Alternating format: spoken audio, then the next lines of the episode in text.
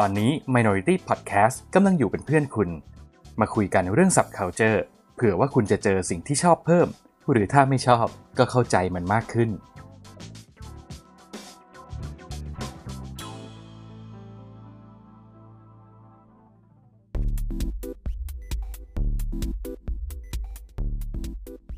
รายการโดนตัวไหนมา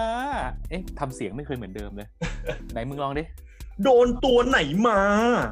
เอองั้นเดี๋ยวใช้อันนี้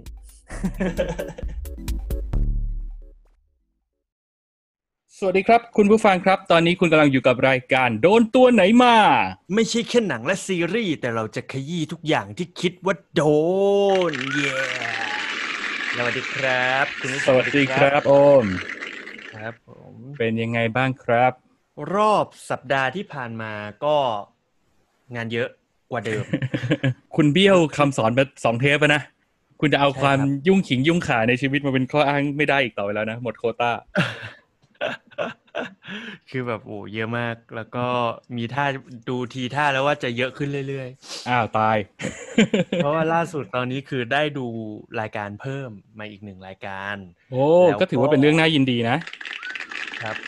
แล้วก็มีคิดรายการใหม่อีกหนึ่งรายการ โอ้โหเท่ากับว่ามาตอนนี้ก็มีให้ทำอยู่สามรายการ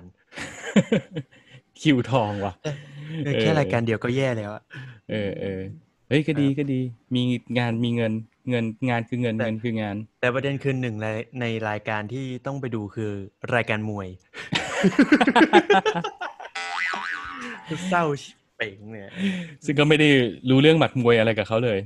ไม่เลยครับ ไม่เลยอืมฮึก็อะ ก็ว่ากันก็ลองดูว่าจะยังไงต่อไป จะบอกว่าไม่ใช่แค่ยุ่งเรื่องงานประจำงานทำมาหากินของเราอย่างเดียว แต่ว่าไอใน Minority Podcast ของเราเนี่ยก็มีการเปิดเฟสใหม่แล้วด้วย เพราะฉะนั้นที่เรากำลังคุยกันอยู่ตอนนี้ เราคงต้องสวัสดีคุณผู้ฟังหน้าใหม่ด้วยที่ฟังเราผ่านทาง Blockdit นะครับ สวัสดีครับว้าวสวัสดีครับผมซึ่งทาง Blockdit เขาไม่ได้เห็นภาพด้วยนะอะตอนนี้เราไปปรากฏตัวไป ป่วนทาง Blockdit ละ ถ้าเกิดคุณผู้ฟังท่านไหนนะครับ มี Blockdit เคยลงแอป Blockdit ติดโทรศัพท์เอาไว้ก็เข้าไป Follow ไป Subscribe เขาเรียกว่าอะไรวะก็น่าจะเรียกว่า Follow เออไป Follow เราได้ใช่นะครับใช่ตอนนี้ก็ไปติดตามเริ่มได้ให้ทางแอดมินเขาเริ่มทยอยทยอยลงเทปย้อนหลังอยู่ครับแล้วก็ก็ถือว่าเป็นการดีเปิดเฟสทดลองอะไรใหม่ๆครับ มีช่องทางไหนที่ทำให้คนได้ฟังเราได้เพิ่มขึ้น เราก็ลองกันไปเรื่อยอืม ซึ่งก็ในอนาคตก็อาจจะมีผู้มาร่วมจัดรายการเยอะขึ้นๆเย่ถูกต้องครับ ตอนนี้กำลังทับทามอยู่หลายคนครับ แต่ก็มีภารกิจในชีวิตกันมากมายก็ใช่ครับก็เลย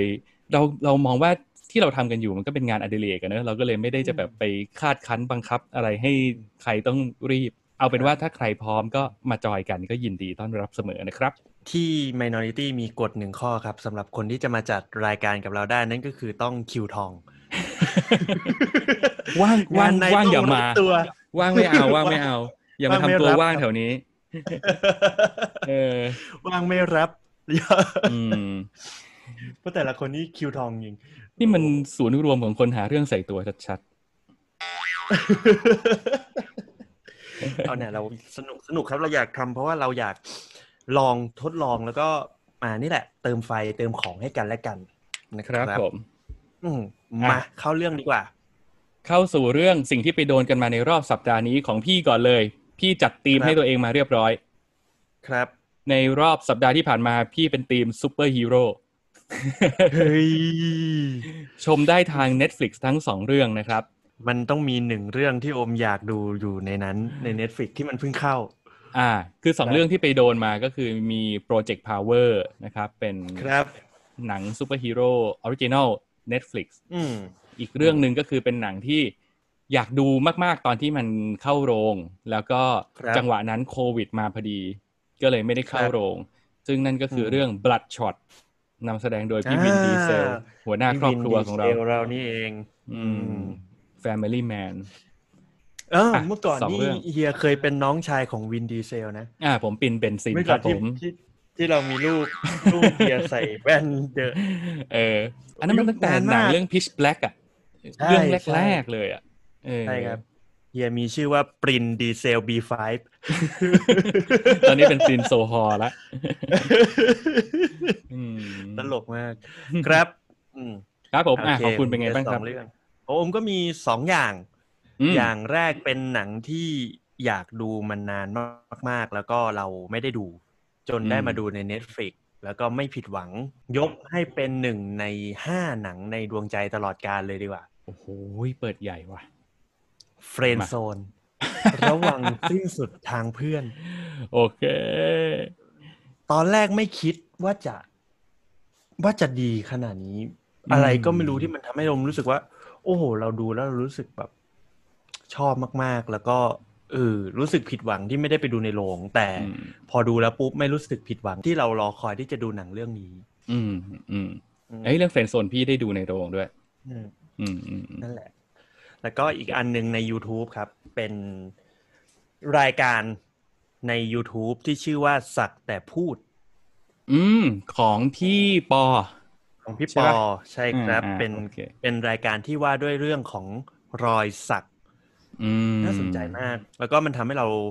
ยิ่งเข้าใจความเป็นรอยสักมากขึ้น แล้วก็ยิ่งตอกย้ำว่าจริง ๆ แล้วเนี่ย รอยสักไม่ได้บ่งบอกว่า คนไหนดีคนไหนเลว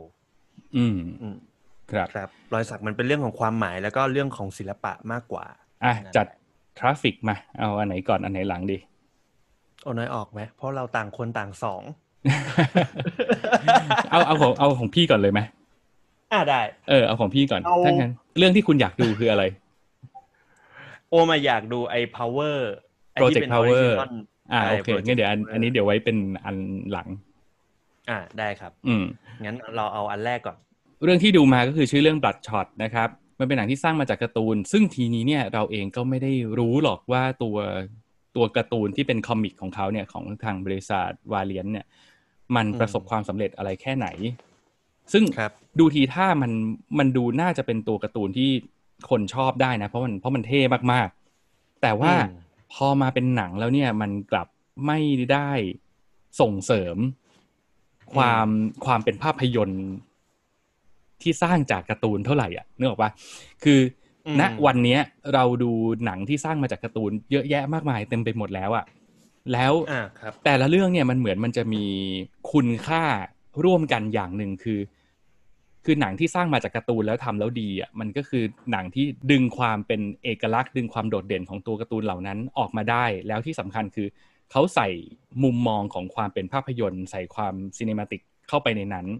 แล้วมันทำให้เกิดรสชาติใหม่ มันทำให้เกิดเคมีใหม่ขึ้นมา แล้วเราก็จะได้เห็นความพยายามแบบนั้นอยู่ใน Bloodshot เหมือนกัน เพียงแต่ว่ามันทำแล้วมันไม่พอดีหรือมันยังไงก็ไม่รู้ อืม แล้วถ้าเกิด พูดคำนี้ออกไปเนี่ย บางทีมันอาจจะทำให้แฟนคลับของพี่วินดีเซลเขาตามมาถล่มเราได้เหมือนกันนะ แต่ว่า เราก็รู้สึกต้องยอมว่าอะอะเอออืมแต่อันนี้พูดพูดด้วยความรักเลยนะ เพราะว่าผมเองก็เป็นคนอืมที่รักคุณวินดีเซลมาตลอดนะครับ Fast and Furious นี่ก็ดูแทครับบทุกภาคนะครับ คือเราชอบเขาใน Fast ไงแต่ว่าพอเขาไปอยู่ในหนังเรื่องอื่นแล้วเนี่ยมัน ด้วยทักษะในการแสดงของเขาอะมันเลยทำให้เกิดอืมข้อจำกัด แล้วมันเลยทำให้หนังมันไม่ได้ไปถึงถึงจุดที่มันควรจะไปได้ อย่างเรื่องบัตช็อตมันเป็นหนังที่เอื้อให้ตัวละครหลักอะอย่างตัวละครในเรื่องของของคุณวินดีเซลเนี่ยเขาชื่อคุณเรย์คุณเรย์เนี่ยเป็นอดีตทหาร แล้วก็ต้องเจอคอนฟ lict ต่าง ๆ มากมายที่ที่เขาเจอมาในเรื่องเนี่ย แล้วมันเอื้อให้แสดงแบบมีมิติมีความซับซ้อนของอารมณ์เยอะมาก แต่ว่าอืมสิ่งที่เราเห็นมันคือตัวพี่วินเองเนี่ยไม่ได้ไม่ได้นำพาความรู้สึกของคนดูไปถึงจุดนั้นได้ อืมอืมณตอนนี้นะครับ ถ้าคุณผู้ฟังดูทาง YouTube จะตลกมาก เพราะว่าสิ่งที่เราเห็นคือโอมกำลังจัดการกับไมค์ของตัวเองที่ขอโทษครับเอ้า ขอแป๊บนึงครับ อะโอเค ระหว่างที่คุณจัดการกับไมค์เดี๋ยวผมเล่าเรื่องย่อก่อน อะก็โอเคอยู่แล้วต่อครับอะโอเคมา ก็เรื่องบลัดช็อตเนี่ยมันเป็นเรื่องของคุณเรเป็นอดีตนายทหาร ที่ก็อืมเป็นแนวแบบสายบู๊อะเปิดเรื่องมาคือครับก็จะเห็นว่าเขาเป็นหน่วยหน่วยปฏิบัติการค้นหาและทำลายช่วยตัวประกันอะไรอย่างเงี้ย บุกเข้าไปในสถานที่แห่งหนึ่ง ช่วยตัวประกันเสร็จโป้งป้างภารกิจเรียบร้อย ตัวเขาเองกับเมียก็เหมือนกับไปเที่ยวพักผ่อนหลังจากที่ภารกิจมันสำเร็จลุล่วงไปแล้ว และในช่วงที่เขาอยู่กับภรรยาของเขาเนี่ยเออใช้คำว่าภรรยาดีกว่านะ ดูสุภาพอืมไม่ทันแล้วเอาละโอเค อะนั่นแหละเอาเมียก็เมีย อะในขณะที่ไปไปเที่ยวกับเมียอยู่เนี่ย ก็ครับมีกลุ่มคนร้ายบุกเข้ามา ในสถานที่ที่เขาพักผ่อนกันอยู่ แล้วก็อืมปงปังปงปังปงปัง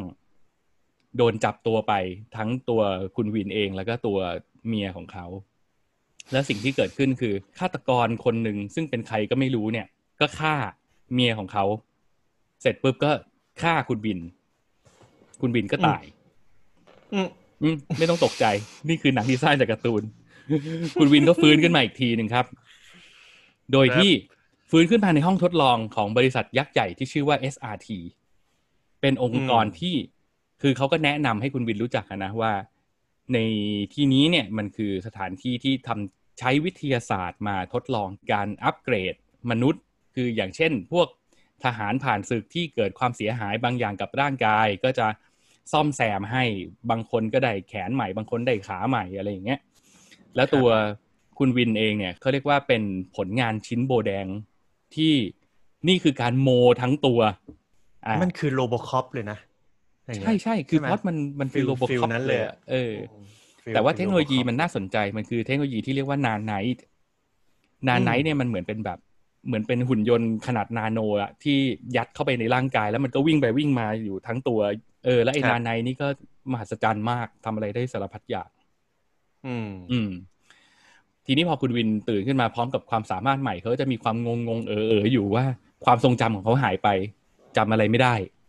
อ่านั่นคืออมผลพวงผลพวงที่ได้จากการได้ละได้ชีวิตใหม่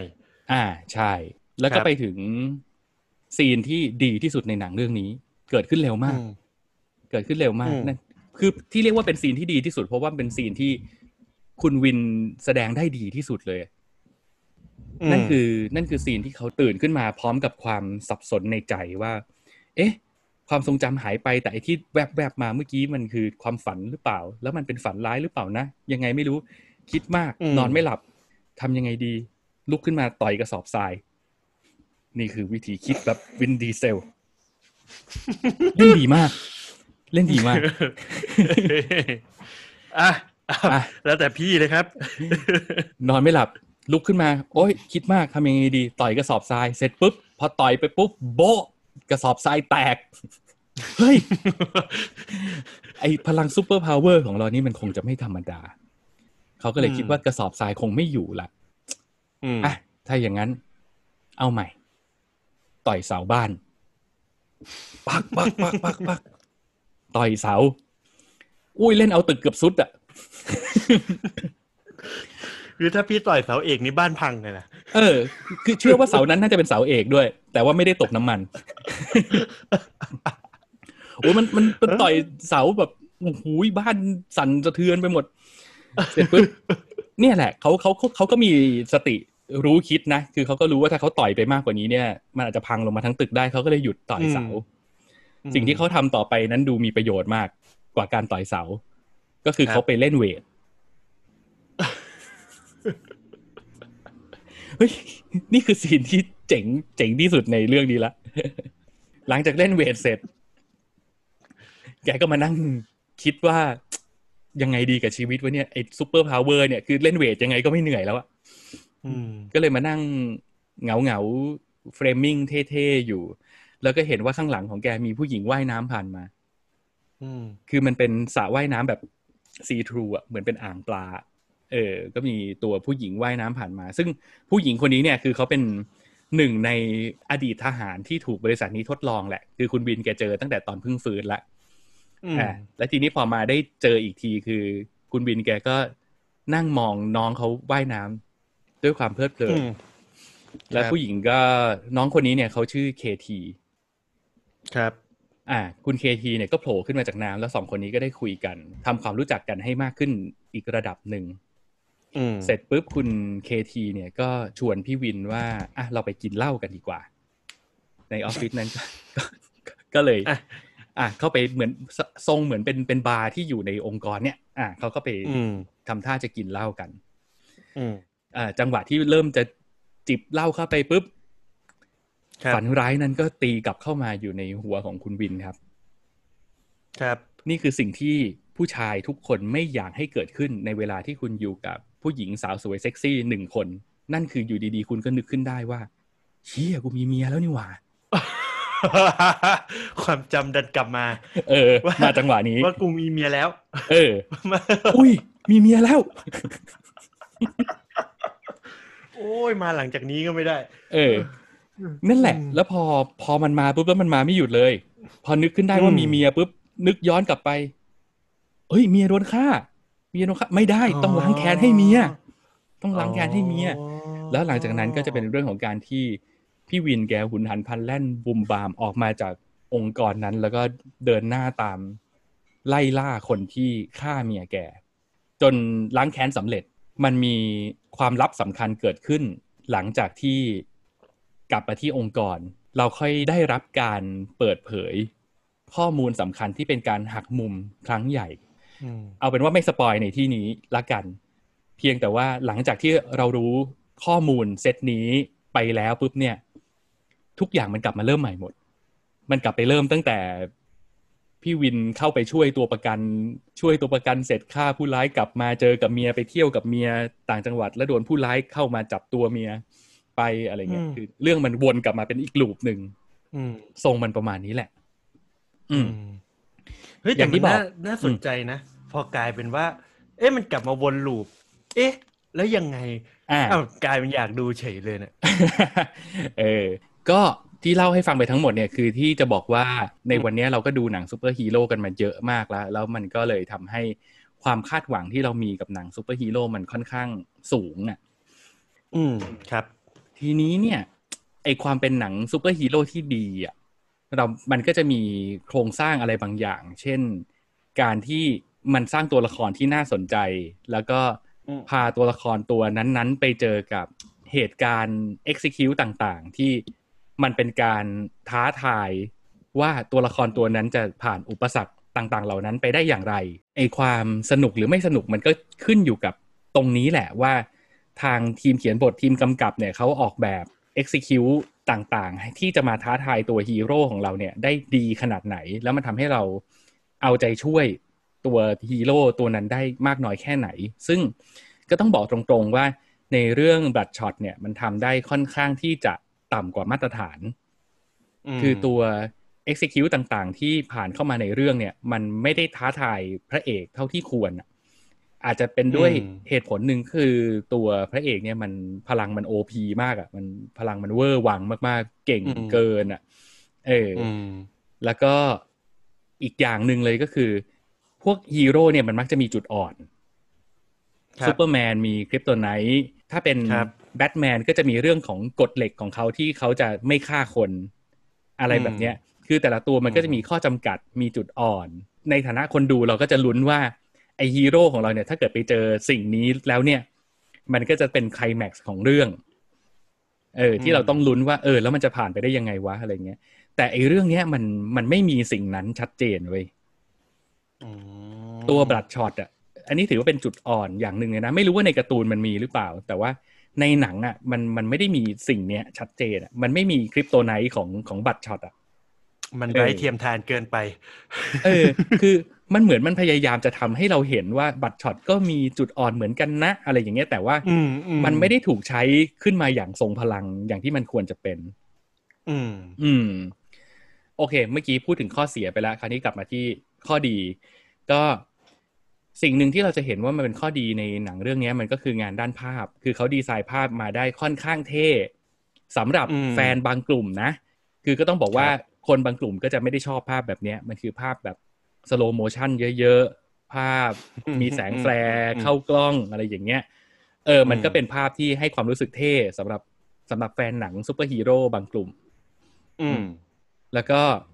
ข้อดีอีกอย่างหนึ่งเลยก็คือนางเอกสวยมากอ่าคนที่เล่นเป็นน้องเคทีเนี่ย the best อืมนี่คือสิ่งที่ดีที่สุดในภาพยนตร์เรื่องนี้ครับนี่คือทรงละตินแน่นอน โอ้โห ชื่อว่าไอซ่ากอนซาเลสเอ้ย search search แป๊บ E I Z A ไอซ่ากอนซาเลสอ๋อเขาเล่น Hobbs and Shaw ด้วยนี่ เออ อุ้ยจำไม่ได้เลยอะจำไม่ได้ว่าเล่น Hobbs and Shaw นี่เขาเป็นรับบทมาดามเอ็มในหนัง Hobbs and Shawอ๋อโอ้ย โอเค นี่คือการตกหลุมรักคนเดิมเป็นครั้งที่สอง ร้ายกาจชอบชอบชอบ หลายหลายๆคนที่เป็นแฟนคลับของพี่วินดีเซล ดูเรื่องนี้ได้ไหม อันนี้เนี่ย อยากจะบอกว่า ในฐานะที่พี่ก็เป็นคนที่ชอบดูพี่วินมาพอสมควรเหมือนกันนะ ก็อยากจะบอกว่า ถ้าคุณรักวินดีเซล กลับไปดู Fast and Furious ซ้ำดีกว่า มันเหมือนกับถ้าเกิดวินดีเซลพยายามก้าวข้าม ขีดจำกัดเรื่องความสามารถทางด้านการแสดงอารมณ์ของตัวเองไปได้อะ เรื่องเนี้ยมันจะเป็นการก้าวกระโดดครั้งสำคัญ แต่ปัญหามันคือพอเขาทำไม่ได้ปุ๊บเนี่ย มันก็เลยเรื่องนี้กลายเป็นพี่วินกลายเป็นหนุ่มจืดอะอืม อืม สู้ให้เขาไปอยู่ใน Fast and Furious ไปอยู่ในจักรวาลที่เขาเฉิดฉายอะ ดีกว่าอืมเรารู้สึกว่าเห็นเขาเป็นโดมินิกทอเรตโตเนี่ย เรามีความสุขกว่าอืมเออ นั่นแหละ แต่พูพูดถึงมันมีหนังเรื่องหนึ่งของวินดีเซลที่โอมชอบ มาก แล้วก็ชอบมากกว่า Fast and Furious อีกอืมก็คือเรื่อง The Pacifier pacifier ที่เลี้ยงเด็กใช่ปะใช่ที่เขาเลี้ยงเด็กอะอ่าเออที่เออที่เป็นเขาเป็นนาวิกโยธินอือหือแล้วก็ได้รับภารกิจต้องไปเป็นพี่เลี้ยงเด็ก เรื่องนั้นอะ เป็นเรื่องที่น่ารักมากแล้วผมรู้สึกว่าการแสดงของวินดีเซลอะ มันอืมพอดี มันไม่ได้แบบอืมมันไม่ได้เล่นดีเวอร์ แต่ในขณะเดียวกันคือมันก็พอดีแล้วก็ มันแข็งแต่อืมในความแข็งนั้นอะมันเข้ากับ character ที่เขาได้รับพอดีอะเพราะด้วยความเป็นทหารมันต้องแข็งแล้วก็ไปอยู่กับเด็กอะไรอย่างเงี้ยเออชอบมากเรื่องนั้นชอบมาก ซึ่งพล็อตแบบเนี้ยมันเป็นพล็อตละลายพฤติกรรมเว้ยใช่ใช่เราใช่กำลังจะเห็นพล็อตแบบนี้กลับมาอีกครั้งโดยที่เป็นหนังที่นำแสดงโดยคุณจอห์นซีนาอ่าอ่าอ่าใช่ใช่พล็อตเดียวกันเลย อันนี้มันเหมือนอืมเป็นพล็อตคลาสสิกที่เวลาเอาคนที่เป็นแบบ action hero ที่ไม่ได้มี skill ทางด้านการแสดงอืมมาก ๆ แล้วมาอยู่ในพล็อตแบบเนี้ย แล้วเอออมมันจะมันจะพาเขาไปได้อะอืม เออ แล้วมันสำเร็จด้วยนะ หลาย ๆ คน The Rock ก็เคยแล้ว The ใช่ Tooth ใช่ Fairy ใช่ใช่มันเป็นพล็อตคลาสสิกไงเอาจริง ๆ คือถ้าวันนี้เราขอตังค์ในทุนได้สักห้าสิบล้านเราจะไม่ทำเดอะสเนกนะเราอืมเราจะเอา เราจะเอาพี่บัวขาวมาเล่นหนังดีไหมแล้วเอาพล็อตเออแบบเนี้ย เออ จริงพี่บัวขาวต้องไปเลี้ยงเด็กเลเลยยนะเออน่าสนใจน่าสนใจ เพราะว่ามันอืมสุดท้ายแล้วมันคือความอบอุ่นที่แบบ เออ ยังไงมันก็คือ เรื่องนี้มันก็ยังไงมันก็ขายได้อะในความรู้สึกโอมมันนะมันน่ารักอืมของโอมเอาใน YouTube ก่อนละกันจ้ะสักแต่พูด รายการสักแต่พูดของพี่ปอดีเจอืมปอ นะครับ อันเนี้ยมันก็มีหลาย EP แล้วแหละก็คือคุณผู้ฟังหรือคุณผู้ชมสามารถไปลองหาดูได้อืมมันก็จะว่าด้วยเรื่องของการสัมภาษณ์คนที่มีรอยสัก ไล่ตั้งแต่UrboyTJ อืมอ่าวงไททศมิตรอืมมีโอ้ยเยอะแยะมากมายเลยครับ เป็นทั้งศิลปินมีชื่อเสียงรวมถึงคนที่มีชื่อเสียงในแวดวงของการสัก อย่างเช่นอืมพี่กริ้งคิงสตาร์พี่กริ้งคิงสตาร์คนนี้เขาเป็นเพื่อนกับเอสเตวานอ้าวแล้วก็โอ้เป็นคนที่รู้จักกับมิสเตอร์การ์ตูนเป็นอย่างดี คือเขาเป็นสายแบบ Chicano เมืองไทยอะไรอย่างเงี้ย คือในรายการเนี้ยมันว่าด้วยเรื่องของการพูดถึงรอยสักอืมว่าแต่ละรอยสักที่แต่ละคนเขาสักบนร่างกายของตัวเองเนี่ย มันเกิดขึ้นจากอะไรอืม แล้วคิดยังไง แล้วรู้สึกยังไงกับการได้สักหรืออะไรเงี้ย เพื่อสุดท้ายได้แสดงออกว่าจริง ๆ แล้วรอยสักไม่ได้ตัดสินคนว่าคนนั้นคือคนไม่ดี เออโอเค ภายนอกในเรื่องของการดูรอยสักเนี่ย มันอาจจะดูเป็นคนแบบรุนแรงอืมเป็นคนที่ก้าวร้าวหน่อยอ่าอืมก้าวร้าวนอกรีดไม่ได้อยู่ในกรอบหรืออะไรก็ตาม แต่ว่าถ้าเรามาดูความหมายมันแล้วจริง ๆอะ การสักทุกอันน่ะมันมีความหมายนะ แม้ว่าจะเป็นการสักแบบเลอะเทอะหรืออะไรก็ตาม แต่ถ้าสมมุติว่าเราเข้าไปคุยกับเขาแบบนั่นจริงๆอะมันก็คือวัยวัยหนึ่งที่มันคือความทรงจำที่เขาเอามา เอามาอยู่ในร่างกายของเราอะไรอย่างเงี้ย อืมหืมครับพี่เป็นคนหนึ่งอที่ในช่วงวัยรุ่นเนี่ยอยากสักมากเลย แต่ว่าตอนนั้นที่บ้านไม่ให้สักอืมจนกระทั่งมาถึงตอนนี้เนี่ย มันเลยวัยอยากสักไปแล้วอะอ๋อเออ ไม่แน่นะเฮียเฮียไปนี่ดูตอนนี้ยังรายยัการงเนี้ยยังตัวเกลี้ยงเกลี้ยงๆอยู่เออเฮียไปดูรายการเนี้ยเฮียอยากอยากจะสักก็ได้นะก่อนที่โอมจะสักอะคือโอมมีอันหนึ่งคือโอมอยากจะสักตั้งแต่เด็กแล้วแหละแต่ว่าอืมเราอะ ตอนนั้นเรายังหาเงินเองไม่ได้ อืมเราก็เลยจะรู้สึกว่า โอเค ถ้าเราไปสักตอนนั้นน่ะ เท่ากับว่าเราต้องขอเงินพ่อแม่เราเพื่อมาสัก อืมแล้วเขาจะมีเหตุผลในการด่าเราเยอะ อืมอืม เราก็เลยรอเวลาจนเรามีงานทำเราเลี้ยงดูเขาได้แล้วอะเราเลยไปสักอืม แต่นี่คือเยาวชนปลดแอก ใช่ใช่แต่หลังจากที่เราสักลายแรกไปแล้วเราไปหาป้ากับแม่ อืมสิ่งที่เกิดขึ้นคือว่าไม่คุยกับเราเป็นอาทิตย์แม้ว่าโอ้ แม้งอนว่าเราจะเลี้ยงเลี้ยงดูเขาได้แล้วนะ ใช่อืมคือป้าโอมอะต้องบอกก่อนว่าเป็นคนที่แบบไม่ชอบเลยอืมไม่ชอบเรื่องของรอยสัก ไม่ชอบเรื่องของการเจาะหูระเบิดหูใด ๆ ก็ตามเลยมแต่พอสุดท้ายเราเขาเห็นเราไปเรื่อยๆ จนทุกวันเนี้ยเวลาเราสักลายใหม่ ๆ มาเขาก็จะเขาก็จะแบบรู้แหละว่าเขาไม่ชอบอะ แต่เขาก็จะมีวิธีการก็คือ ขอดูหน่อยสิอืมสวยเนาะ แต่ไม่เอาเพิ่มแล้วนะอะไรอย่างเงี้ยบางทีผู้ใหญ่อะ เวลาพอพอเขามองมาเขาก็ต้องมีความรู้สึกว่าขัดใจอะแหละและแต่ว่าอืมด้วยความเป็นลูกของเขาอะเนอะมันมันก็มันก็อืมคงเจ็บช้ำน้ำใจในระดับหนึ่งแล้วก็ถึงจุดหนึ่งที่มันคงต้องแบบต้องยอมรับอะ ใช่ใช่ใช่อืมนี่คือ คือต้องใช้คำว่ายอมรับแล้วอะเพราะตอนนี้ก็เต็มตัวแล้วครับ เอออะอืม ก็แต่ก็นั่นแหละนี่แหละมันอันนี้อืมมันก็ไม่ได้เป็นการทำอะไรเสียหาย ไม่ได้ไปทำให้ใครใช่เดือดร้อน อืมใช่ครับ นี่แหละก็เลยก็เลยอยากจะเอามาเล่าให้ฟังว่ารายการเนี้ยมันว่าด้วยเรื่องแบบนั้นอือหือโดยที่โอมจะยกตัวอย่างตอนหนึ่งมาให้ให้ฟัง แล้วก็อืผมว่ามันสนุกแล้วก็มันน่าสนใจดีอืมนั่นก็คือพี่ปอครับ พิธีกรของรายการสักแต่พูดเนี่ยเขาไปสัมภาษณ์ไททศมิตรอืมอ่า คือนักร้องนำของไททศมิตรสองคนนะครับ ที่ชื่อว่าจ่ายไททศมิตรกับโฟโมสไททศมิตรเนี่ยเขาก็มีรอยสักอยู่บนร่างกายของเขา อืม อืม มันก็ก็มาคุยกันแหละครับ ว่าเอาโอเคที่มาที่ไปของรอยสักแต่ละรอยเนี่ยมันเป็นยังไงอืมันก็เราเราก็จะได้เห็นนะว่าอย่างอย่างนักร้องที่ชื่อจ่ายเนี่ยครับเขาก็จะมีรอยสักเต็มตัวเลย เขาจะเริ่มสักตอนครั้งแรกตอนประมาณมสามอืมอะเป็นสักรูปกุมภกันเป็นรูปยักษ์ อืมอืมอยู่ตรงอยู่ตรงอก ซึ่งอะการเวลาผ่านไปเขาก็อยากจะแก้ลายหรืออะไรก็ตามเขาก็เลยมีการสักทับหรืออะไรก็ตามนะแล้วเราก็จะได้เห็นว่าแต่ละลายแต่ละลายของเขาเนี่ย มันมีความหมายสำหรับเขานะ ไม่ใช่ว่าสักอืมเอาเท่ไม่ได้สักเอาสวยหรือว่าอะไรก็ตามอืมนะครับ ตัดมาอีกคนหนึ่งชื่อโฟโมสไทโทสมิธคนเนี้ย มีรอยสักที่น่าสนใจ อืม อืม เพราะแต่ละอันที่เขาสักนั่นคือ เขาคิดมาหมดแล้ว ทุกลายที่เขาสักมีความหมายหมดอืมอืมอืมอืมยกตัวอย่างมันจะมีรอยสักหนึ่งอยู่ตรงข้อมือเขาอืมถ้าเกิดสมมติคนที่ไม่รู้ความหมายจะคิดว่า เอ๊ะมึง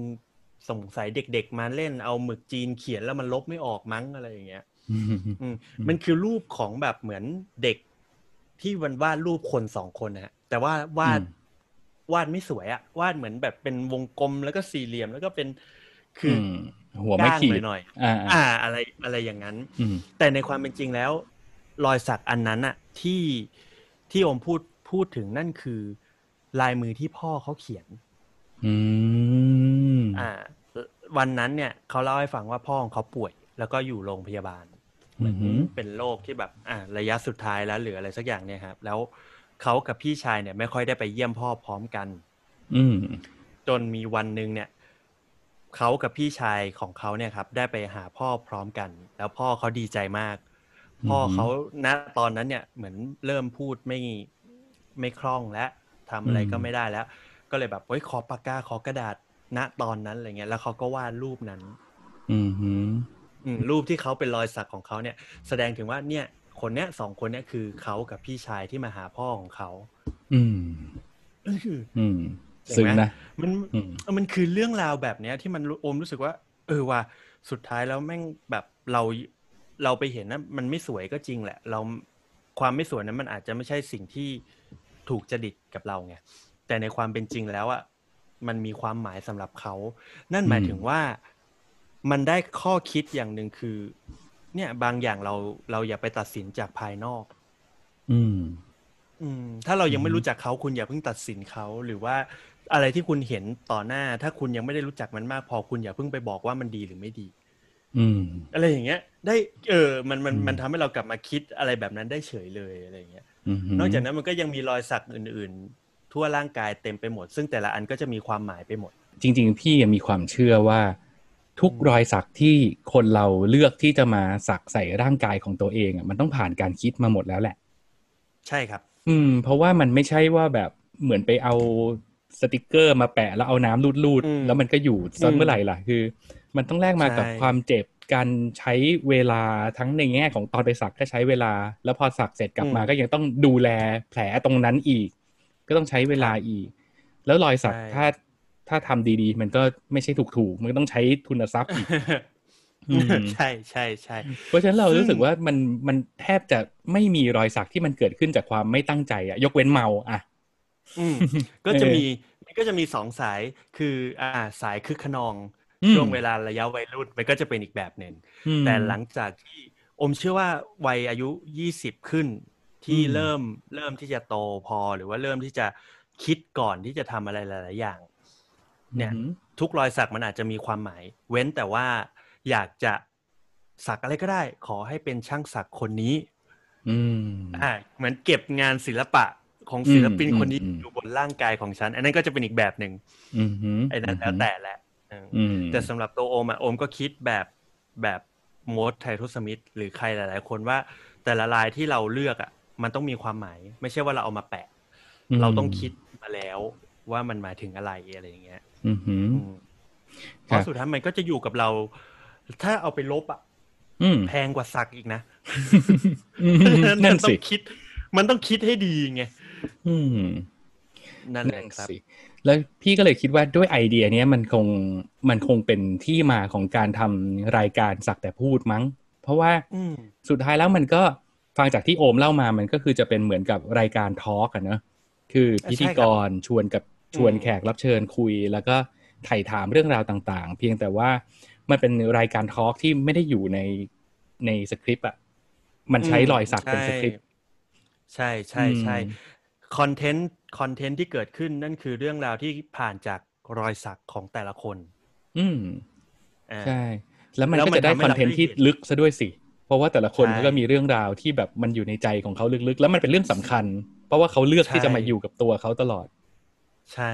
แล้วสิ่งที่มันทำให้เราสนุกนั่นคือ สิ่งที่มันเกิดขึ้นจากรอยสักมเรื่องราวที่เราได้ฟังหรือว่าระหว่างทางที่เขาคิดหรืออะไรก็ตามที่กว่ามันจะมาเป็นรอยสักอันนั้นนะอื มันทำให้เราได้ได้รู้จักคนคนนั้นมากขึ้นด้วยซ้ำอืมเนอะอืมก็ถือว่าเป็นวิธีการอะไรนำเสนอรายการทอล์กที่น่าสนใจนะ ใช่ใช่อืมอย่างมีตอนหนึ่งของตอนของทีเจโยบอยอืมทีเจอันเนี้ยตลกมากอือหือมันคือทีเจเนี่ย ก็เป็นคนที่รักและก็เคารพแม่เหมือนกันหืคือแม่เขาอะ ขออย่างเดียวเลย คุณจะสักที่ไหนก็ได้อย่าอย่าออกหน้า อย่าออกคออย่าออกอะไรก็ตาม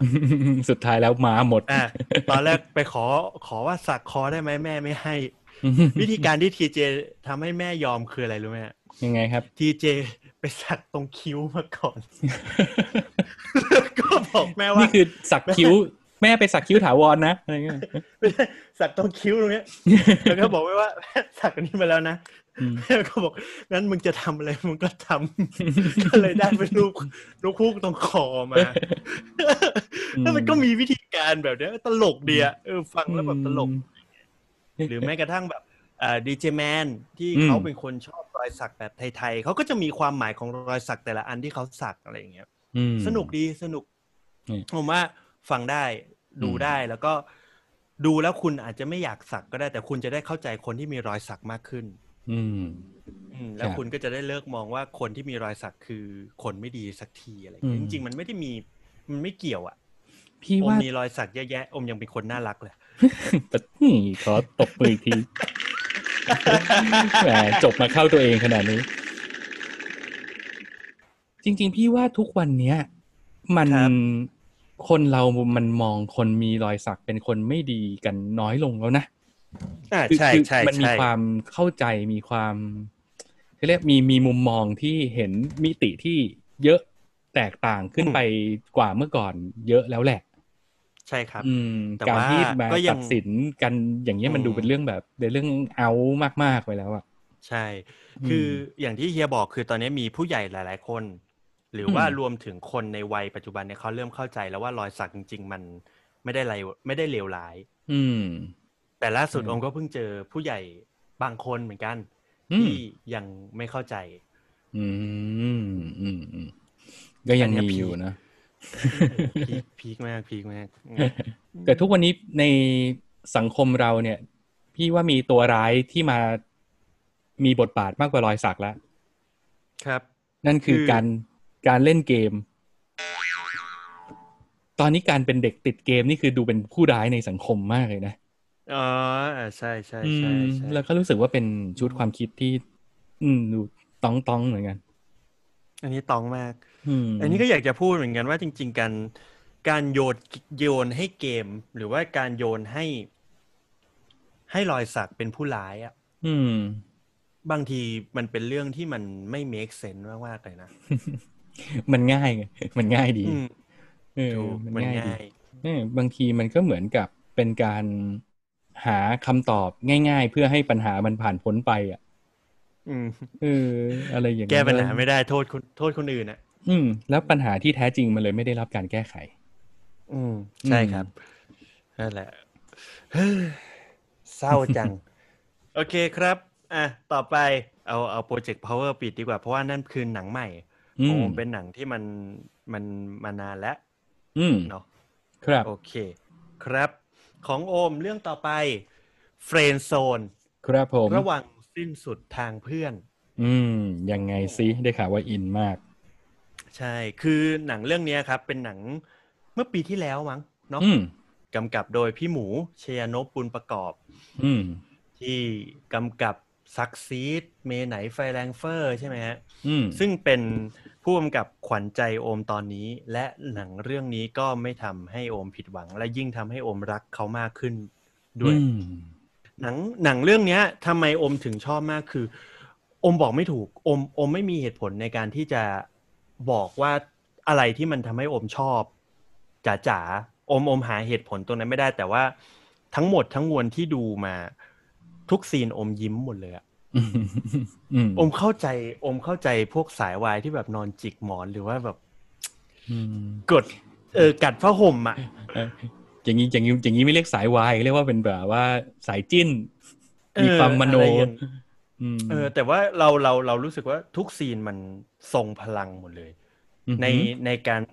ต้องชมนักแสดง แล้วก็อมรู้สึกว่าต้องชมบทที่มันมันดีมากๆอะไรอย่างเงี้ยโดยเฉพาะ ที่รักของโอมคือใบเฟิร์นพิมพ์ชนกเนี่ยแม่งแบบเรื่องนี้แมันเฉิดฉายมาก ๆ เลยอะอืมหืมเรื่องนี้เธอแบบ เธอแบบ โอ้โหรักรักในเรื่องที่เธอเล่นสิ่งเล็ก ๆ ที่เรียกว่ารักมาแล้ว นั่นคือโอมคิดว่านั่นคือการแสดงที่ดีที่สุดของใบเฟิร์นในความคิดโอมแล้วใช่ไหมอืมหนังเรื่องนี้อะโอ้โหมันยิ่งกว่าอีกอะมันคือแบบพัฒนาการที่มันแบบโอ้โตขึ้นอะ อืมหืมอะอืมก่อนที่จะไปไกลกว่านี้เรามาเล่าเรื่องทบทวนกันสักนิดนึงเผื่อใครที่ยังไม่เคโอยเครู้ไม่เคยดูเรื่องเฟรนด์โซนมาก่อน โอเคครับ ก็ Friend Zone เนี่ยมันเป็นภาพยนตร์ romantic comedy ที่ว่าด้วยเรื่องของเพื่อนรักสองคนที่รู้จักมักจี่กันมาตั้งแต่สมัยเด็กๆแล้วอืมก็คือชื่อปาล์มปาล์มเนี่ยคือแสดงโดยนายณภัทรอืมหืม ส่วนอีกคนหนึ่งเป็นผู้หญิงครับ ชื่อกิ้ง กิ้งเนี่ยนำแสดงโดยใบเฟิร์นพิมพ์ชนก ทั้งสองคนเนี่ยเขาก็ต่างฝ่ายต่างชอบกันแหละ แต่ว่าไม่ไม่เคยบอกความในใจ จนมาเหตุการณ์หนึ่งก็คือกิ้งเนี่ยเขาไปตามเหมือนจับผิดพ่อว่าพ่อมีเมียน้อยหรือเปล่า อืม อืม ก็ต้องร้อนถึงปาล์มที่ต้องพาไป พาไปถึงเชียงใหม่อืม กลับมาก็มีเรื่องเหตุการณ์ดราม่าเกิดขึ้นจนสุดท้ายปาล์มก็หลุดพูดกับกิ้งไปว่า ปาล์มรักกิ้งนะอืมใช่ไหมแล้วก็เขาก็แบบเหมือนซีนนั้นมันเป็นซีนสารภาพรักแหละ แต่ว่าด้วยความที่ปาล์มเนี่ยมันอนนั้นปากแข็งอะเป็นผู้ชายปากแข็งก็เลยบอกว่า เออแต่อยู่กันแบบเพื่อนแหละดีแล้ว ดีกว่า อืมอืม เป็นเพื่อนไม่ต้องเลิกกันนะเว้ยไม่ต้องหึงกัน แล้วก็อยู่กันได้ตลอดไปคำเนี้ยถ้ามันเป็นคำที่แบบ มันคือเคิถ้าร์ใครสมันคือคำสาเอปอเออมันคือคำสาปอะแล้วก็ถ้าใครที่เคยแอบแอบชอบหรือว่าอะไรเพื่อนสนิทอย่างเงี้ยโอว่าหนังเรื่องนี้ทำให้คุณอินได้ไม่ยากเลย อืม อืม และเฮ้ยคำอันสานี้ปขอแย้งอืมพี่เป็นคนหนึ่งที่มีประสบการณ์ตรง แล้วแต่ว่าอืมกับเรื่องเนี้ย พี่กลับไม่ได้รู้สึกขนาดนั้นเหรอเออ คือสถานการณ์ในเรื่องเนี้ยอะหนึ่งคือมันไม่ได้รีเลทกับเราด้วยแหละ อืมอืมเออ แล้วก็อีกอย่างหนึ่งเลยก็คือ มันอาจจะเป็นเรื่องของคนละยุคคนละสมัยมั้งเพียงเพียงแต่ว่าโอเค แต่เข้าใจได้ว่าเรื่องเนี้ย มันมันเอาสิ่งเหล่านี้มาตีแผ่แล้วมันได้ความน่ารัก มันได้ความอืมได้มูดของความแบบเพื่อนรักรักเพื่อนอะไรแบบเนี้ย เอออืมอืมเออ นั่นแหละ แล้วมันก็คงร่วมสมัยมั้งเพราะว่าพี่เป็นมนุษย์โบราณไปอีกรุ่นหนึ่งละอาจจะไม่ได้โดนเท่า อืมอืมอืมแต่อันเนี้ยมันมันร่วมสมัยกับโอมในในหลายๆโมเมนต์อืมเออแล้วก็เหตุการณ์อะโอมว่าคลาโอมว่าเหตุการณ์ในยุคยุคนั้นไอยุคยุคในหนังกับยุคโอมอะมันไม่ได้ต่างกันมาก อืมอืมมันเลยทำให้เราเรารู้สึกอิน แล้วก็รู้สึกเข้าใจได้ไม่ยาก อืมอืม ซึ่งผมก็เป็นคนหนึ่งเหมือนกันที่ติดอยู่นี่ผมก็เป็นในกลุ่มแก๊งแก๊งเพื่อนของนายนภัสอะแก๊งเพื่อนของที่ถือแก้วเบียร์สองแก้วอะแก๊งคุณส้วมแก๊งคุณส้วม เป็นเป็นเหมือนกันเป็นเหมือนกันอืมแต่ว่าก็อะมันผ่านมาแล้วก็ไม่เป็นไรอย่าไปอย่าไปยุ่งกับมันอืมนะครับอะโอเคต่อ ก็นั่นแหละ หลังจากเหตุการณ์นั้นหลังจากได้พูด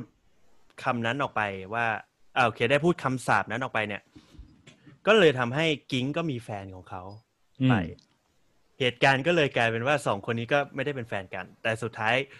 ไม่ว่าจะเกิดอะไรขึ้น กิ้งเลิกกับแฟน หรือว่าปาล์มเนี่ยเลิกกับผู้หญิง ทั้งสองคนก็จะมาเป็นกาวใจให้กันเสมอนั่นก็คือ ทุกคนทั้งสองคนก็จะแบบเวลากิ้งมีปัญหากับแฟนปาล์มก็จะไปช่วยเก็บของ เวลาปาล์มเลิกกับแฟนกิ้งก็จะมาคอยโทรด่าว่าแบบ เออแล้วก็เนี่ยมันก็มึงเป็นอย่างเงี้ยเป็นเสือผู้หญิงนู่นนั่นนี่อะไรอย่างเงี้ยคือทั้งสองอืมก็ยังกลายเป็นเพื่อนสนิทกันอยู่ดี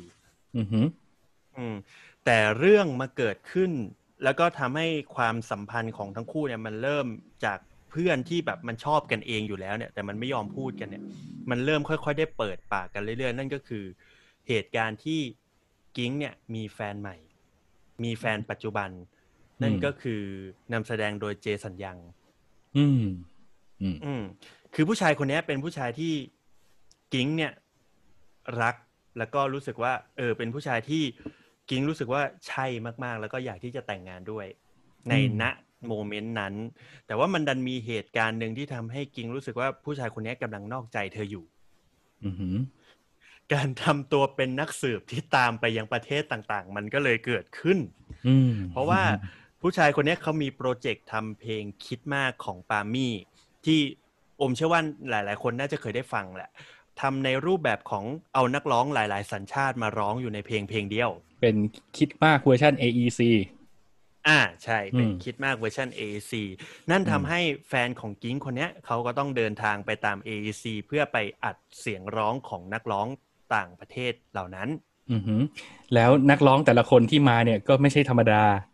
ก็เรียกว่าหน้มีตความดีทุกคนอ่าดึงดูดในระดับหนึ่งอืมมันก็เลยทำให้ใช่ในฐานะคนเป็นแฟนเนี่ย ก็จะอยู่เฉยไม่ได้แล้วล่ะ อืม อืมตอนตอนตอนแรกก็เฉยๆแหละ ไม่ได้อะไรมากเพราะว่าเชื่อใจ เพราะว่าผู้ชายคนนี้เป็นคนดีอืมไม่เคยทำให้รู้สึกว่าต้องระแวงสักครั้งเลย อืมจนมีเหตุการณ์หนึ่งที่ทำให้กิงรู้สึกว่า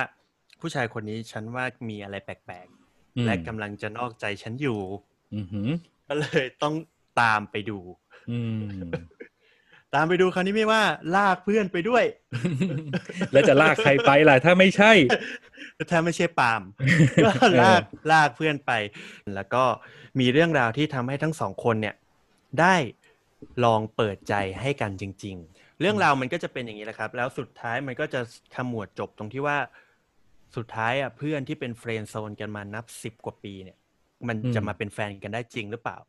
อยากรู้ว่าสุดท้ายปลายทางจะเป็นยังไงไปดูเองอืมเล่า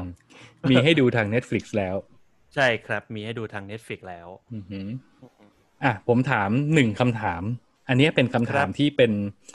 ในช่วงที่เรื่อง Friend Zone ฉายอยู่ในโรงภาพยนตร์เนี่ย คนที่ดูแล้วออกมามันจะมี feedback กับเรื่องเนี้ยต่างกันมากคือ ถือว่าเป็นหนึ่งในประเด็นที่เสียงแตก คือมันจะมีคนกลุ่มหนึ่งที่รักกิ้งมาก ๆ และเข้าใจทุกอย่างที่กิ้งทำอืม แล้วมันก็จะมีคนอีกกลุ่มหนึ่งที่รู้สึกว่า อีกิ้ง อีเลวอืมอีเอาแต่ใจอืมคุณอืมฟังจากที่คุณเล่ามาคุณอยู่ทีมรักกิ้งอยู่แล้วใช่ไหมไม่โอมเป็นคนที่อยู่อีกฝั่งหนึ่งโอมรู้สึกว่ากิ้งอะงี่เง่าอืมโอมรู้สึกว่ากิ้งเนี่ย เอาแต่ใจ อืม แต่เราอะรับได้ปะ โอ้ไม่แฟร์ว่ะ อย่างนี้มันไม่แฟร์กับผู้หญิงทั้งโลก ถ้าเกิดไม่ใช่ใบเฟิร์นเล่นบทเนี้ยคุณจะยังรู้สึกแบบนี้กับกิ้งเปล่าวะรับได้เหมือนกัน อืมอ่าอ่าอ่าเพราะเราเราเคยตกอยู่ใน moment เดียวกับปาล์มอะอืม เออ แล้วแล้วมันเลยกลายเป็นว่าโอ้โหกูเข้าใจมึงทุกอย่างเลยแต่ว่าแสดงแต่ว่าอะอืมพี่กันบอกนะครับว่า แสดงว่าอย่างเงี้ยมันเป็นความตั้งใจของ คนเขียนบทแหละที่อืมตั้งใจจะสร้างตัวละครจริงให้เป็นคนแบบเนี้ย เพื่อที่อืม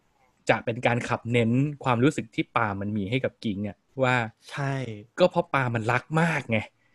มันเลยใช่ทนกับความงี่เง่าแบบสารพัดอย่างขนาดนี้ได้ ถูก เพราะว่าไอในในเรื่องเนี้ย เราจะสังเกตได้เลยว่า ปาล์มคุยกับผู้หญิงหลายคนมาก อืมแล้วแต่ละคนน่ะ ไม่มีใครนิสัยเหมือนกิ้งเลย อันเนี้ยอืมคือคอนฟ lict อย่างหนึ่งที่ถ้าโอมทำทำให้โอมรู้สึกว่า อ๋อ สุดท้ายแล้วว่า ดีแค่ไหนแม่งก็ไม่ใช่คนที่ใช่อะถูกไหมถูกต้องเออแต่ไม่ถูกใจก็เท่านั้นน่ะอืมซึ่งมนุษย์เราเป็นอย่างนั้นครับ ไม่อืมไม่ผิดไม่ผิดที่ทุกคนจะคิดอย่างนั้น คือต่อให้คุณทำดีสักเท่าไหร่ก็ตาม แต่ถ้าคุณไม่ใช่สุดท้ายคุณก็ไม่ใช่อยู่ดีอะอืมอืมเรื่องของคนสองคนมันต้องถูกใจทั้งคู่อะว่าสั้นอืม กลับมาจบคมถูกซะไหมอย่างนั้น ใช่ไหมมต่อให้ผู้หญิงจะงี่เง่ายิบเป๋งเลยอะแต่ถ้าคุณถูกใจอะแม่งยังไงก็ใช่ อือหือ อืม เราไม่ได้อินกับหนังอะไรแบบนี้มั่งนานมากแล้วอะอือหือดูดูกับแฟนจนแฟนแบบมึงกรีดอะไรเขามึงเนี่ยมึงกรีดนายนภัสเหรอถามว่า ให้แฟนเข้าใจแบบนั้นแหละดีละเออถ้าทำไมอินขนาดนั้นทำไมอิน เพราะว่าปกติเวลาโอมดูหนังหลังๆมาแบบโอมก็ไม่ได้รู้สึกอินขนาดนั้นอะไรอย่างเงี้ยก็จะมีบ้างที่แบบถ้าอินหนักๆก็แค่เออขำหรืออะไร แต่เรื่องเนี้ยโอ้โหอมยิ้มไม่หยุดตลอดตั้งแต่เริ่มต้นยันจบเรื่องอะไรอย่างเงี้ยอืมอืมแปลกเหมือนกัน แปลกมากๆ แต่ด้วยด้วยการแสดงของใบเฟิร์นมันทำให้โอมรู้สึกว่ายิ่งทำให้โอมอิน เพราะว่าโอมรู้สึกว่า นั่นไม่ใช่ใบเฟิร์นเลยอะตลอดทั้งเรื่องอะอืผมมรู้สึกว่านั่นคือนั่นคือกิ้งตลอดทั้งเรื่อง นายนายณภัทรยังมีบาง scene นะที่รู้สึกว่าแข็งแต่ว่าภาพรวมก็ทำให้รู้สึกว่า เออเราลืมคำว่านายณภัทรไปอะยกเว้น scene ดื่มน้ำอิชิตันอันนั้นแม่งพีคเอออันนั้นพีคมาก อันนั้นพีคมากแต่ตลกมากเหมือนกันเออแต่มันเป็นการทายอินที่เจ๋งดีนะ เจ๋งเจ๋งจริงอันนั้นชอบๆเรารู้สึกว่า ทุกวันนี้มันต้องยอมรับกันในระดับนี้แล้วอะว่า ขายของก็ให้รู้ว่าขาย คือใช่ถ้าไม่ขายมันอยู่ไม่ได้ไง ก็ใช่เอใช่อเพราะฉะนั้นก็ขายต้ขอองงก็ให้ยอมรู้ว่าขายแล้วให้ดูดีไปเลยมนี่คือสิ่งที่ควรจะทำอืมซึ่งผมว่าผู้ชมรับได้ด้วย กับการใช่ทำอะไรแบบเนี้ย คือดีกว่าไปพยายามเนียนแล้วไม่เนียนอะสู้ทำให้มันใช่ใช่ไม่เนียนแล้วมันสนุกมันตลกมัน work มันสวยงามหรืออะไรก็แล้วแต่อย่างนั้นไปเลยดีกว่า อืมอืมซึ่งนะทุกวันเนี้ย อม ไอ้วิธีการแบบเนี้ยอมก็เริ่มเอามาใช้ในรายการแล้วนะ ไม่เนียนแล้วเออขายก็คือขายเว้ยแมนแมนๆคุยกันไปเลย อืมอ๋ออืม แต่ก็มีอย่างหนึ่งที่อยากจะแนะนำเนาะสำหรับคนที่กำลังติดอยู่ในเฟรนด์โซนหรือว่าอะไรก็ตามอะครับ มันมีคำหนึ่งที่โอมเคยได้จากพี่เป้อารักษ์อืมว่าตั้งอย่างแต่ไรสมัยฝึกงานที่ small room อือหือเขาพูดขึ้นมาคำหนึ่งแล้วทุกวันนี้โอมติดตัวแล้วก็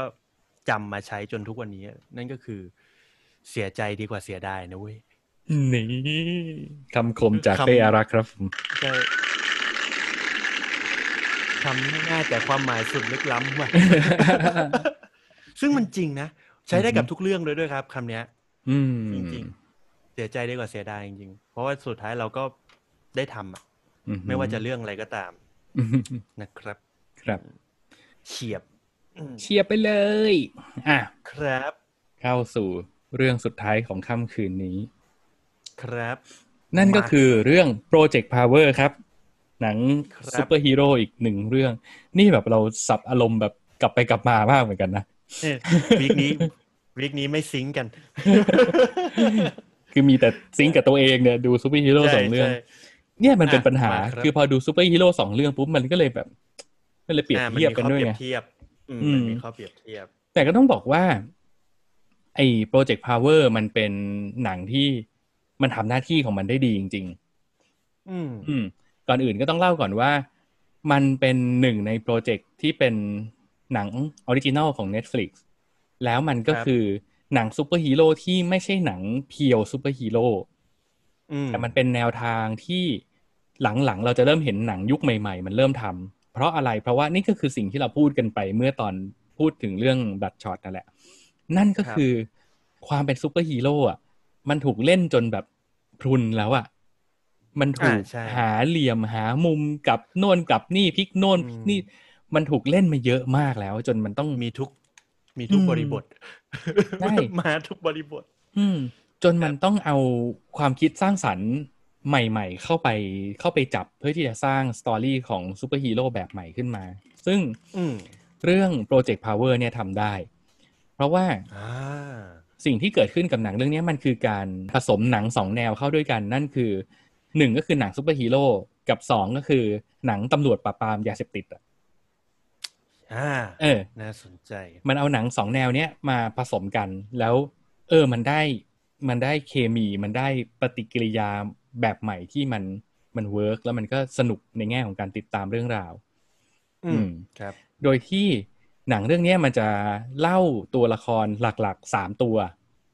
อืมตัวแรกเนี่ยชื่อน้องโรบินเขาเป็นน้องผู้หญิงผิวสี เป็นครับยังเป็นเด็กนักเรียนอยู่เลย เรานึกถึงเด็กอืม high school คนหนึ่งที่ก็เป็นคนที่อยู่บ้านแล้วก็ครอบครัวก็ไม่ได้มีฐานะดีเท่าไหร่ก็คือ แม่ก็ไม่ค่อยสบายด้วย เพราะฉะนั้นน้องเนี่ยเขายังเป็นนักเรียนอยู่แต่เขาก็ต้อง หาเลี้ยงแม่ดูแลจ่ายค่ายาค่ารักษาแม่ไปด้วย แล้วเขาก็ต้องจ่ายค่าเทอมของตัวเองด้วยอะไรอย่างเงี้ยซึ่งอืมก็ถือว่าเป็นชีวิตที่หนักหน่วงสำหรับเด็กวัยรุ่นคนหนึ่งทีนี้น้องโรบินเนี่ยเขาก็เลยมี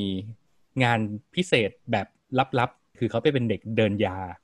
ซึ่งถ้าครับมันอยู่ในหนังตำรวจเรื่องอื่นๆอะมันก็คงเป็นยาเสพติด เป็นโคเคนเป็นเฮโรอีน เป็นยาไอซ์เป็นเม็ดเป็นอะไรไปอืมแต่อันเนี้ยอืมพอมันอยู่ในหนังเรื่องเนี้ยมันเลยเป็นยาที่พิเศษ เพราะว่ามันคือยาที่ทำให้คนที่กินเข้าไปได้พลังซูเปอร์ฮีโร่ว้าแล้วมันเป็น เออ แล้วมันเป็นพลังที่ออกฤทธิ์อยู่ห้านาที อืม เออกลายเป็นของฮิตในช่วงนั้นมาก คือ setup ในเรื่องเนี่ย มันเกิดขึ้นในเมืองนิวออร์ลีนส์ เราก็จะเห็น background บางๆอยู่ในนั้นนะนะว่ามันก็จะเล่าเรื่องของมีทั้งคนมีตังค์มีทั้งคนไม่มีตังค์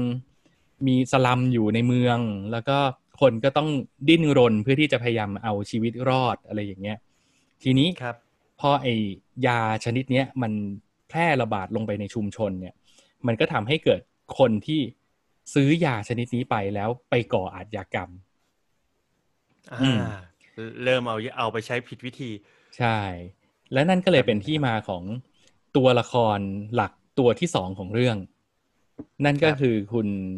ในเรื่องชื่ออะไรไม่รู้จำไม่ได้แล้ว แต่ว่านำแสดงโดยคุณโจเซฟกอร์ดอนเลวิตอ้าวพ่อหนุ่มอ่าสุดหล่อของเรา เออเขาเล่นเป็นตำรวจ พี่ตำรวจคนนี้เนี่ย ก็เปิดตัวในฐานะที่เป็นหนึ่งในลูกค้าของโรบินเนี่ยแหละ คือ เนื่องจากว่ายามันระบาดอยู่ในพื้นที่ แล้วมันก็ทำให้คนกินยาแล้วก็มีพลัง superpower ไปประกอบอาชญากรรม ทีนี้ตำรวจจะไปจับพวก superpower ได้ยังไง ถ้าตัวเองไม่มี อืม เออ คุณโจเซฟกอร์ดอนเลวิตเนี่ยเขาก็เลยเป็นตำรวจที่แหกคอก คือเขาก็มาซื้อยาเหมือนกัน เพื่อที่จะเก็บยาไว้แล้วก็เอาไว้กินเวลาที่จะต้องไปปราบปรามไอ้พวก superpower ทั้งหลาย ห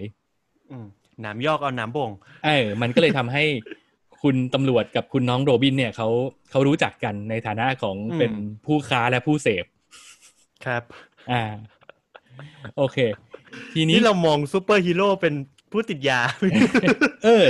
เรื่องนี้มันทำทำลายซูเปอร์ฮีโร่ชัดๆ ใช่แต่ว่าด้วยความที่มันจั่วมุมมองแบบนี้ให้เรามันเลยทำให้หนังเรื่องนี้มันมีมิติที่น่าสนใจไงอืมอืมอืมอืมเออ มันเลยกลายเป็นว่า ไอ้ superpower นี่มันไม่ใช่เป็นของดีเสมอไปนะเว้ยอ่าเออ แล้วมันก็ทำให้คนใช้มันในทางที่ผิดนะเว้ยอืมเออ แล้วเราจะ handle ยังไงกับมันวะอะไรอย่างเงี้ย คือมันอืมมีมุมมองหลาย ๆ อย่างเกี่ยวเกี่ยวกับคำว่า power อะสมมุติเป็นโอมอย่างเงี้ย ถ้าโอมไม่เคยกินยาชนิดนี้เลยอะโอมก็จะไม่รู้ว่าตัวเองกินเข้าไปแล้วจะกลายเป็นพลังอะไร ก็คือเหมือนเราเป็นมิวแทนอะใช่เราจะมีพลังวิเศษหนึ่งอย่าง อ่าแต่ว่ามันจะไม่แสดงผลถ้าเราไม่กินยาเข้าไป มันก็เป็นอีกหนึ่งข้อจำกัดคือ ถ้าเกิดคนที่ไม่เคยกินน่ะ พอกินเข้าไปแล้วเนี่ย มึงจะจัดการกับพลังของมึงยังไงวะเพราะมึงไม่เคยรู้มาก่อนเลยว่าพลังของมึงคืออะไรอะไรอย่างเงี้ย อืมอืมเออเฮียยกตัวอย่างมึงได้ไหมว่าแบบพลังที่มีนี่คือยังไงบ้างอะหุยเอ็กเมนอภิมหามีอะไรไอ้พวกนี้มีหมดอะ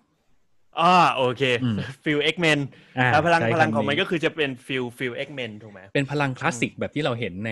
X-Men อะ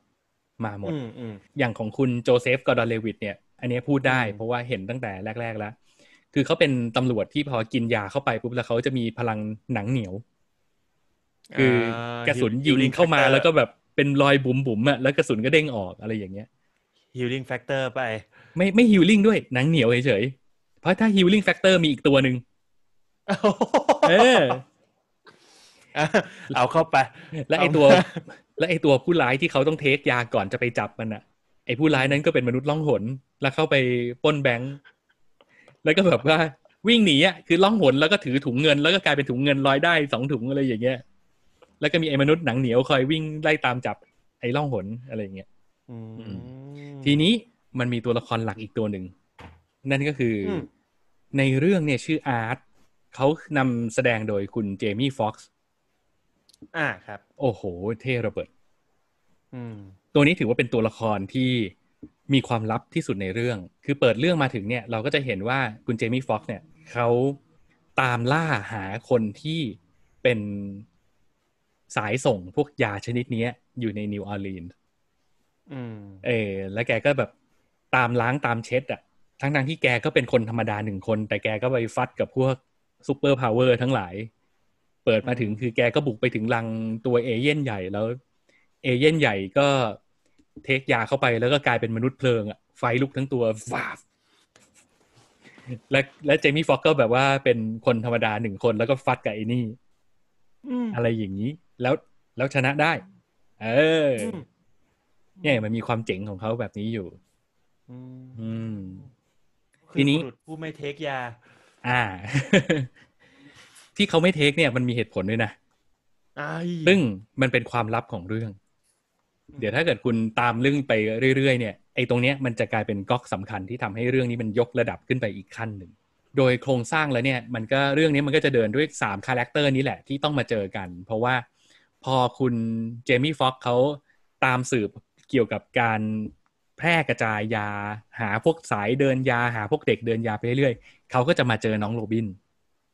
อ่าครับ อ่า ในขณะเดียวกันตัวคุณโจเซฟกอร์ดอนเลวิตเนี่ยพี่ตำรวจของเราเนี่ย พอเขาพยายามจะปราบปรามอาชญากรรมที่เกิดขึ้นในเมืองที่เกิดจากคนเสพยา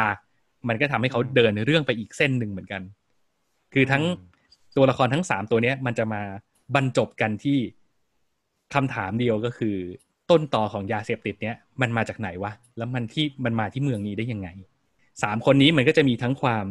ขัดแย้งกันในบางเวลา และร่วมมือกันในบางเวลา อืม อืม ใส่เส้นของความสืบสวนสอบสวนสไตล์หนังตำรวจ ลงไปอยู่ในหนังซูเปอร์ฮีโร่อะไรแบบนี้อืมอืม เล่าแค่นี้ดีกว่า หนังยังใหม่อยู่ สามารถไปกดดูกันได้ที่ Netflix คุ้มค่าน่าดูนะน่า อืดูมน่าดูาสนุกดูไอเดียน่าสนใจ มี เออ ไม่รู้เหมือนมันเป็นสไตล์ของ Netflix หรืออะไรก็ไม่รู้เขาอาจจะ research มาแล้วว่ามัน work ก็ได้แต่ว่า เราจะเห็นว่าหนังที่เป็นตัวปั้นๆของ Netflix เนี่ย มักจะชอบมี long take ที่เป็นฉากขาย ซึ่งอืมเรื่องนี้ก็มีเหมือนกัน แล้วอืมโอเค ในมุมมองส่วนตัวของพี่พี่จะรู้สึกว่า มันอาจจะไม่ได้แบบหวือหวาใช้เทคนิคเยอะ เท่ากับ Extraction แต่ว่าอืมอืม long take ของ Project Power โหครีเอทีฟมาก เจ๋ง เนี่ยสร้างสรรค์สร้างสรรค์เนี่ยอือืมมมันต้องอย่างนี้ มันต้องอย่างนี้เอออืมชอบก็ชอบชอบอืมเดี๋ยวดูเลยเนี่ยเดี๋ยวจะจัดรายการเสร็จดูเลยเอออืมหนุกแนะนำคือมันไม่ใช่หนังดีแบบ ดีโดดเด่นหนังรางวัลมีคุณค่าอะไรอย่างนี้ขนาดนั้นนะ แต่ว่าถ้าเรามองว่าในในมุมของความเป็นหนังซูเปอร์ฮีโร่ที่สนุกอะและเราต้องการอะไรจากหนังซูเปอร์ฮีโร่หนึ่งเรื่องอะมโอ้โหเรื่องนี้แนะนำสนุกเพลินเฮ้ยมันสิ่งหนึ่งที่เกิดขึ้นเป็นความรู้สึกที่เกิดขึ้นจากการดูหนังเรื่องนี้ ไม่ได้เกี่ยวกับหนังเลย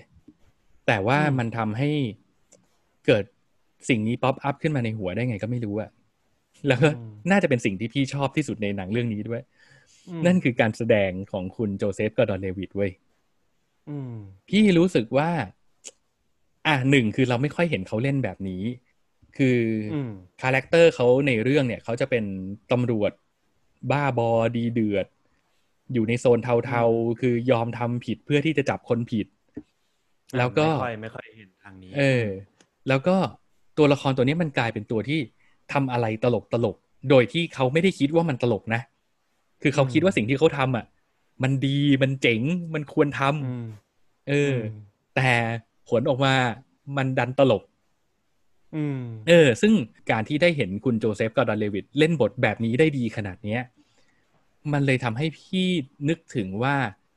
ถ้าเกิดจะมีการรีเมคหนังแฟรนไชส์ยอดนิยมแห่งยุค 90 อย่างเรื่อง Lethal Weapon อะอืมอืม โอมเคยดูป่ะริกคนมหากาฬอะเคยดูครับ ถ้าเกิดจะมีการรีเมคอะโจเซฟกอร์ดอนเลวิดควรได้เล่นเป็นริกว่ะอืมมันคือตัวละครนี้อะเออ มันคืออดูแล้วเห็นเป็นริกตลอดเวลาเลย อืม อืม ซึ่งพ่อโจเซฟเนี่ยคือโหเขาเล่นดีทุกเรื่องเลยนะ อืมก็เป็นนักแสดงคุณภาพ อมอมชอบมากเลยอะตั้งแต่เรื่อง Inception ละอืม Inception มาอ่า Don Jon อืมพอหนุ่มดูหนังโป๊เนี่ย โอ้โหยังเล่นโคตรดีเลยเรื่องเนี้ยมแล้วก็ไอ้นี่50 50 50 50ก็เป็นโอ้โหนี่หนังหนังแจ้งเกิดเขาอีกเรื่องเจ๋งมากอืมรวมถึงไอ้พ่อหนุ่มปั่นจักรยานไปส่งของอะอมจำชื่อเรื่องไม่ได้ อันนั้นก็ก็ตาโจเซฟ อันนั้นก็เล่นดีอืมโอ้เล่นดีหลายเรื่องจริง เจ๋งเจ๋งแล้วเนี่ย แล้วพอได้มาเห็นเล่นเป็นแบบเนี้ยแล้วแบบ อืมนี่แหละ มาแทนเมลกิบสันได้อืม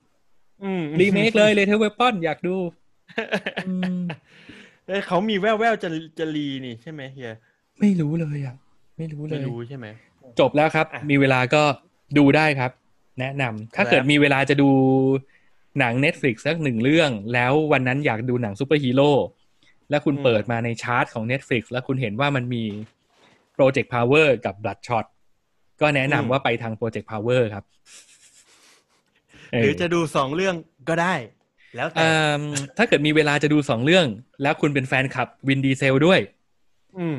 แนะนำให้ไปดู Fast and Furious ซ้ำอีกรอบหนึ่งดีกว่าเนี่ยเนี่ย คุณบูลลี่ คุณบูลลี่อะ ไม่ได้พูดลี่ แต่แบบ พูดจริงๆว่าคือไม่อยากให้เสียความรู้สึกไง เชื่อว่าหลายคนที่เข้ามาดูเนี่ยเป็นแฟนคลับวินดีเซลนะเว้ย ถ้าถ้าดูเรื่องนี้คุณมีโอกาสจะเสียความรู้สึกเดี๋ยวแม่งอยากดูเลยเนี่ยพอพูดแบบนี้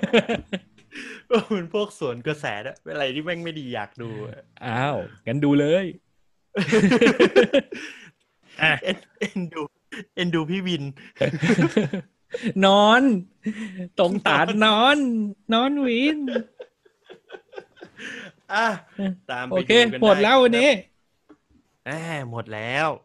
เย่ไว้ เจอกันสัปดาห์หน้า ครับผม แล้วก็วันครับศุกร์นี้เป็นคำสอนของพี่โอมแล้วนะครับ ฝากติดตามด้วยครับใช่ไหมครับ ใช่ครับ ไม่เบี้ยวแล้วเออโอเคทำเสียงมั่นใจหน่อยสิวะไม่เบี้ยวแล้วครับ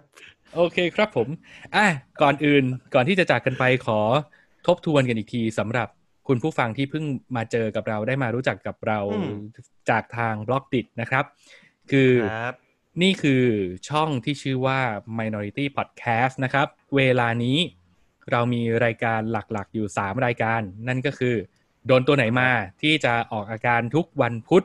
นะครับครับ ไปย้อนหลังวันศุกร์ที่ช่อง YouTube ของ Wonder Drama ครับนะครับครับแล้วก็มีอีก 2 รายการนั่นก็คือรายการ Count เล่าว่าของผม แล้วก็มีรายการครับคำสอนคำของสอนโอมผัดกันครับศุกร์แลกเว้นกันศุกร์สุกร์วันศุกร์สุกร์เว้นศุกร์ครับ ครับ ก็ตอนนี้ของเฮียก็เป็นเปิดซีซั่นสองแล้วก็เลยเปลี่ยนชื่อรายการ เพราะฉะนั้นคำสอนก็น่าจะใกล้ถึงเวลาในการเปลี่ยนววิธีการนำเสนอดีกว่าอ่า ก็ยังเป็นยังเป็นชื่อคำสอนอยู่แต่ว่าเราจะเปลี่ยนคอนเทนต์นิดนึงให้มันอืมเข้าถึงคนได้ง่ายขึ้น เปลี่ยนเป็นสอนคลมาให้ครำครำครำเนี่ยำชักนำไปในทางเสื่อม อ่า ซึ่งรายการที่ครับ ลอนช์ในวันศุกร์เราก็จะไปย้อนหลังทาง YouTube ช่อง Wonder Lama ในวันจันทร์นะครับ ครับ ตอนนี้ครับผังของเราเป็นประมาณนี้นะครับ กด Follow กันไว้ครับ เราก็จะพยายามจะผลิตคอนเทนต์ต่างๆ ออกมาอย่างต่อเนื่อง แล้วก็น่าจะมีรายการใหม่ๆ เกิดขึ้นตามมาด้วย แต่ว่าก็ไม่ได้เร่งอะไรเขานะอืมพูดลอย